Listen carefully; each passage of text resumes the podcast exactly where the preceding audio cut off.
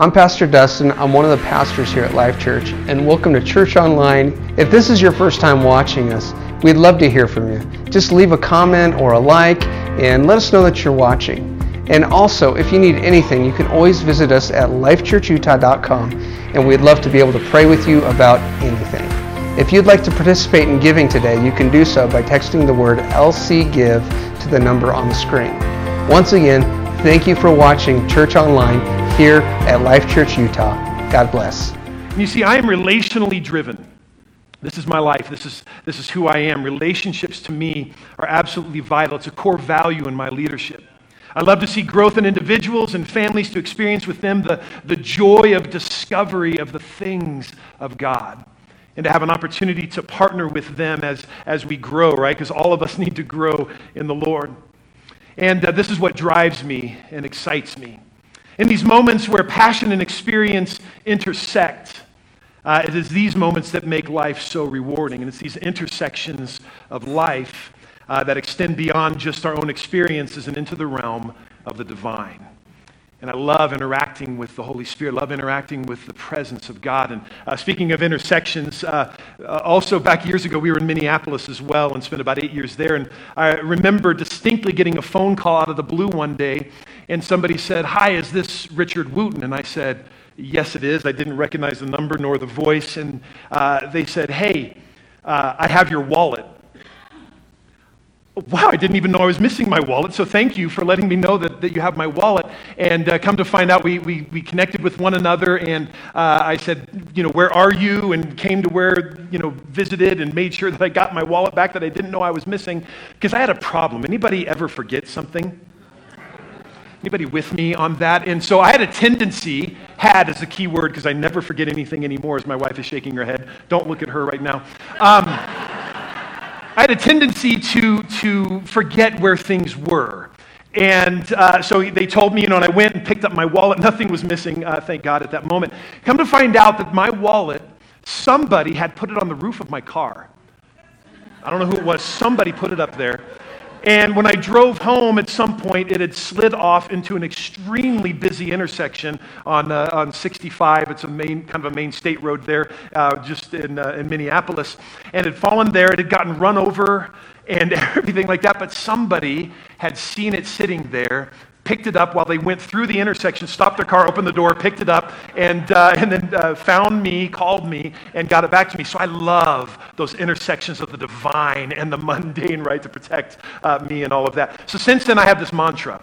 And I, I, it's okay for you to pick up this mantra if you would like it.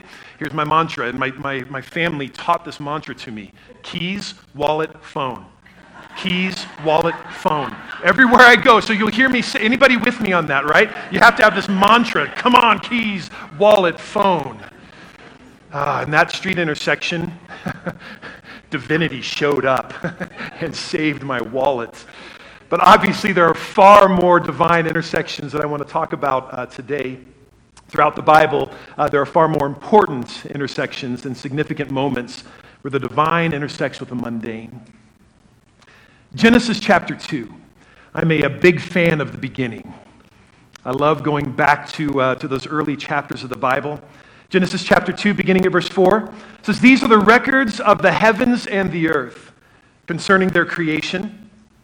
At the time the Lord God made the earth and the heavens, no shrub of the field had yet grown on the land, and no plant of the field had yet sprouted for the Lord God had made it rain on the land, and there was no uh, man to work the ground, but mist would come up from the earth and water all the ground.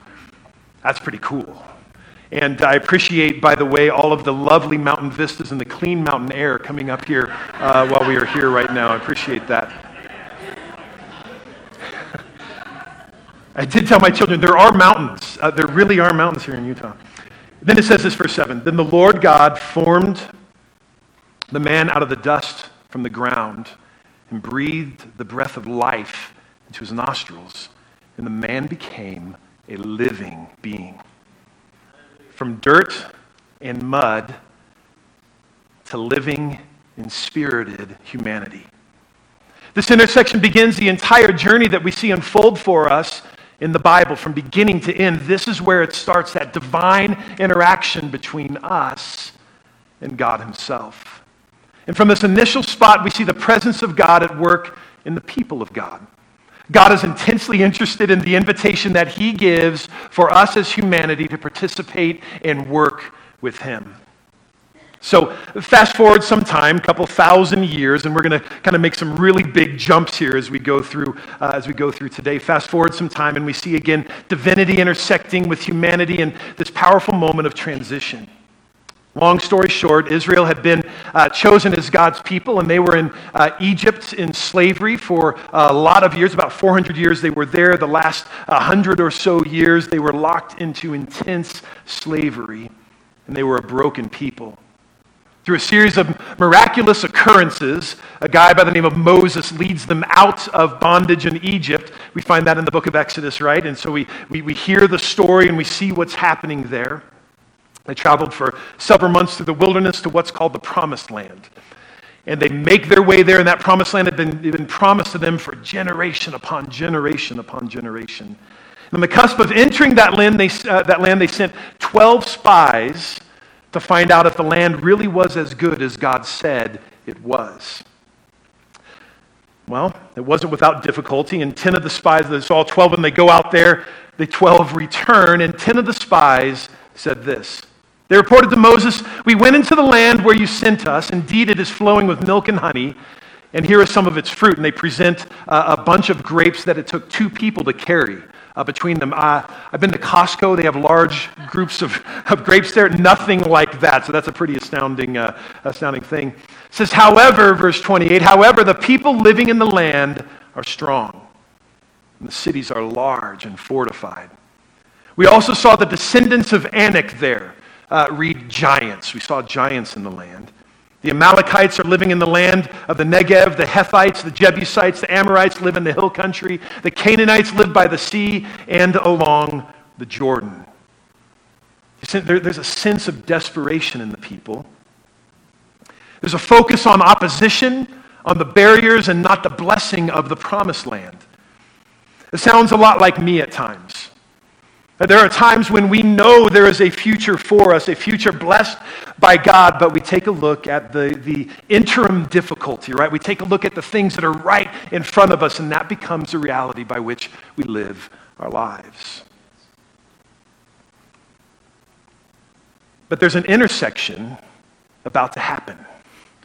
This intersection of faith, something divine being revealed in the hearts of two men Numbers chapter 13, it says, Then Caleb quieted the people. This is Caleb and Joshua, two of the spies. Then Caleb quieted the people in the presence of Moses and said, Let's go up now and take possession of the land because we can certainly conquer it. They saw something different faith. In this moment, when the tide is turning against faith and leading toward the visible, Caleb speaks up. The visible, what they saw, they saw the giants.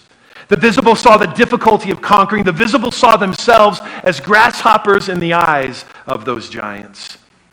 It saw what humanity was sure of. But they missed what Caleb and Joshua saw.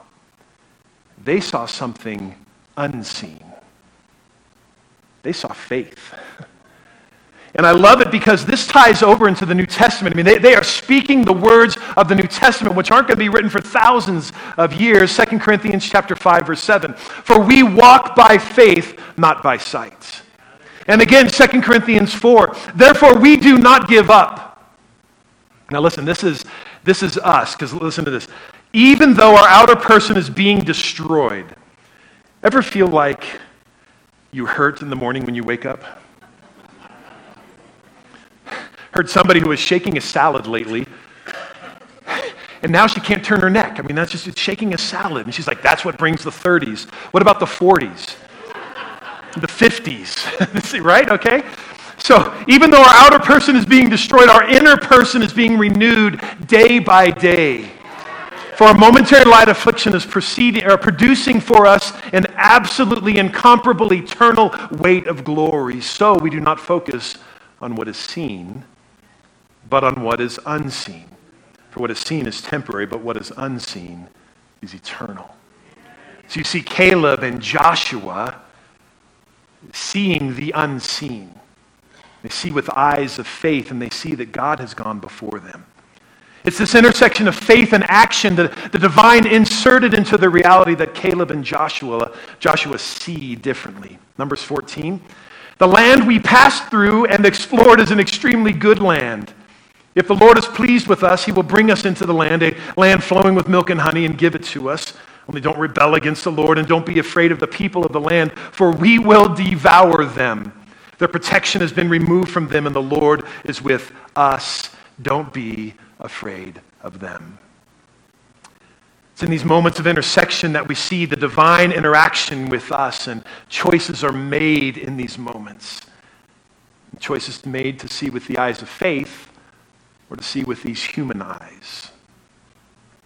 Caleb and Joshua pressed the intersection of faith. They invited the activity of the divine into their moments.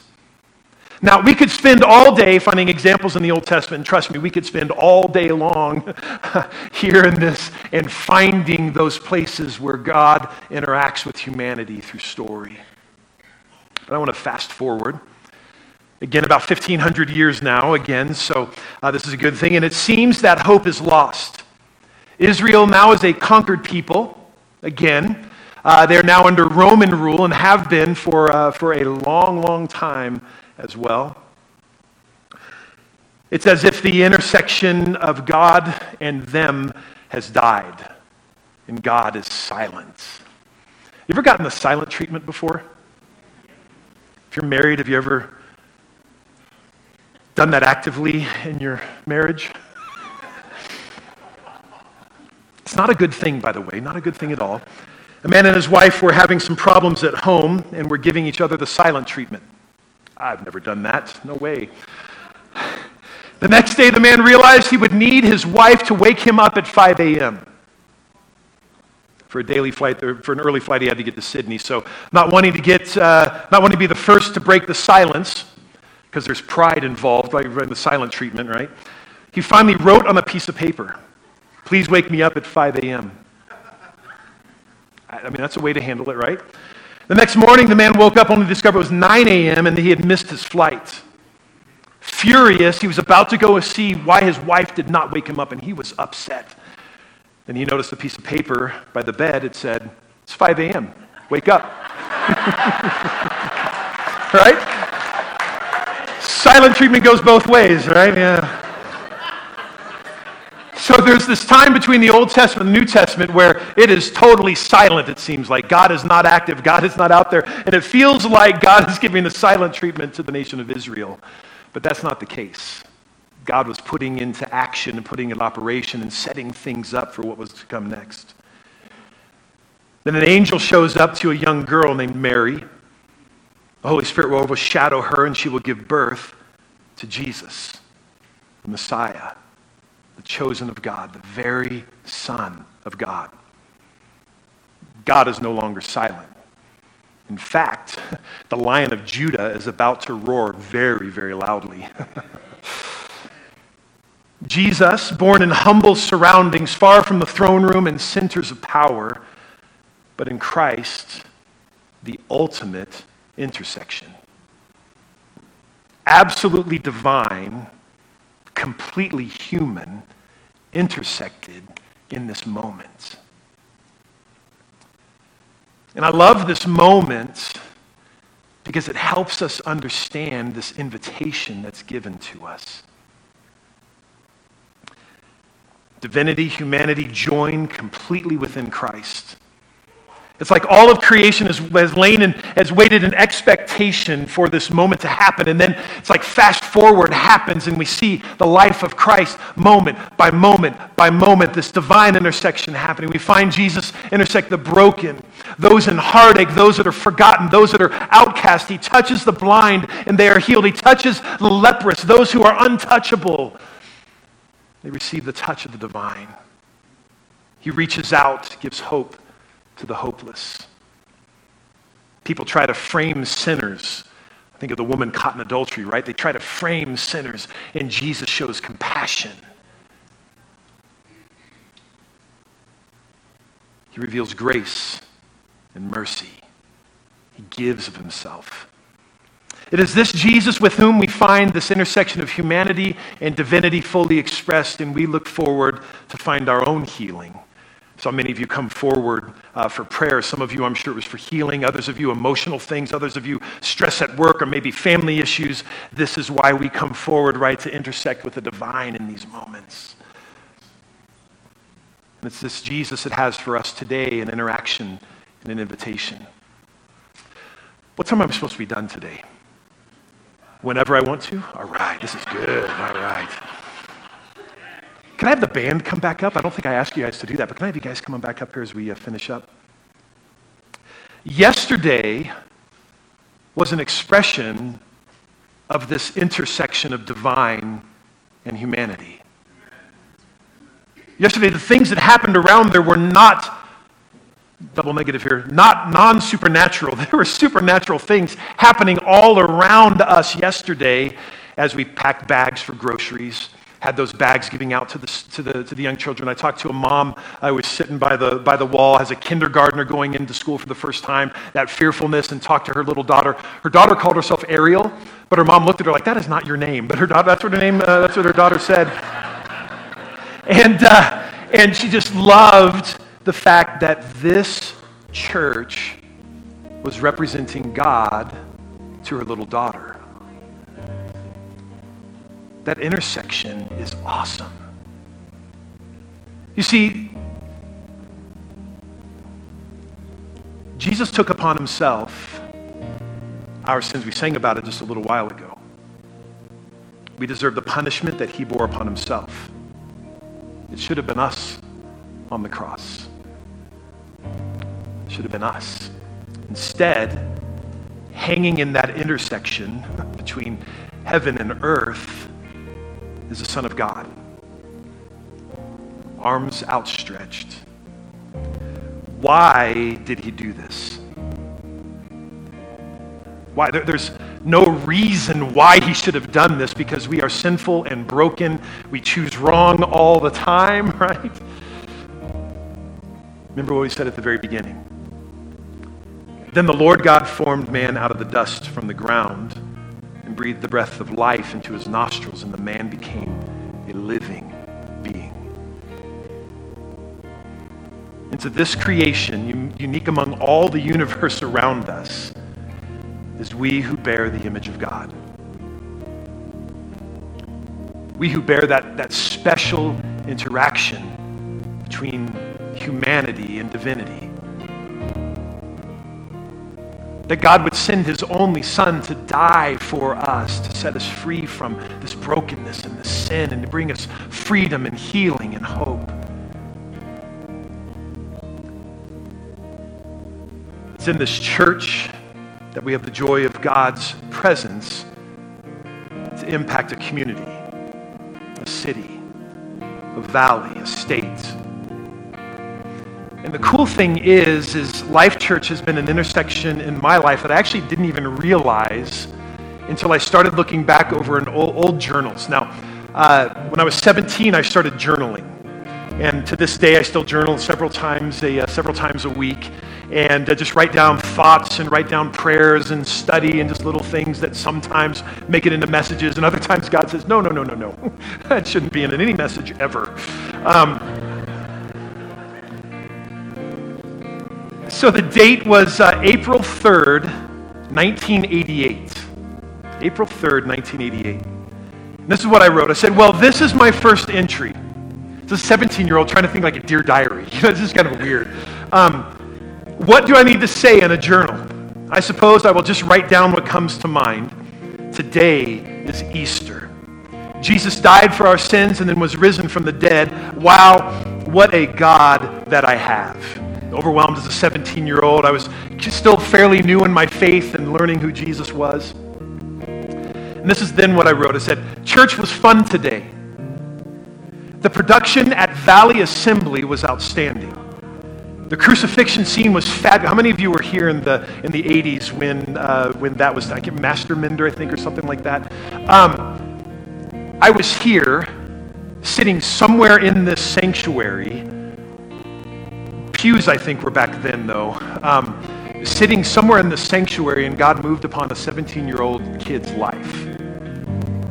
Touched my heart, intersected in a moment where I saw God move in my life. And I said, every time I think of how much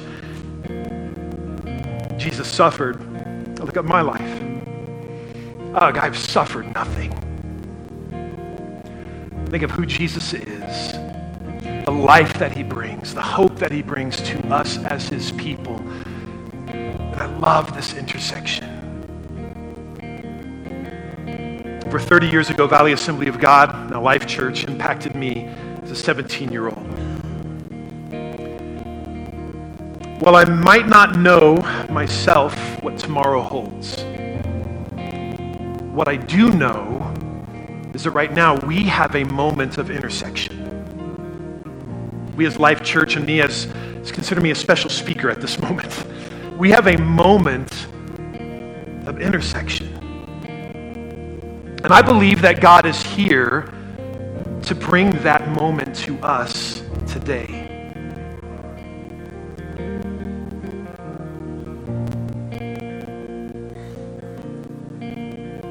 I do know that this invitation is there for us to interact with the divine, minister to this valley, to present Christ through our lives, to heal, to encourage, to be hand and heart of Christ extended to the broken, to the outcast, to the forgotten. I'm going to invite us all to stand real quickly here as we close out.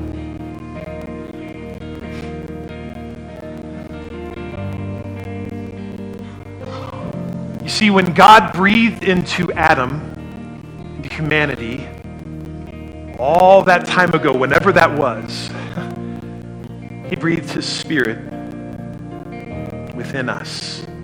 There's that intersection. I think the decision for each one of us today is to ask ourselves this question God, are we open to be in that intersection of the divine activity of God through us just like we saw yesterday, but not only at a special event, but when we go to work tomorrow. When we go to Smith's today to go get the food that we forgot to get because we're having lunch this afternoon at home, we forgot to buy something, okay? Are we going to intersect with God in those moments when we're out hiking? Are we going to have those moments where we come face to face with those who are broken and outcast and hurting? Will we have an answer for them? we will allow, will we allow the Spirit of God to operate through us into that brokenness? This is Pastor Eric. Thanks so much for checking out our Life Church podcast. We pray that it's a blessing to you. For more information about Life Church, check us out at lifechurchutah.com.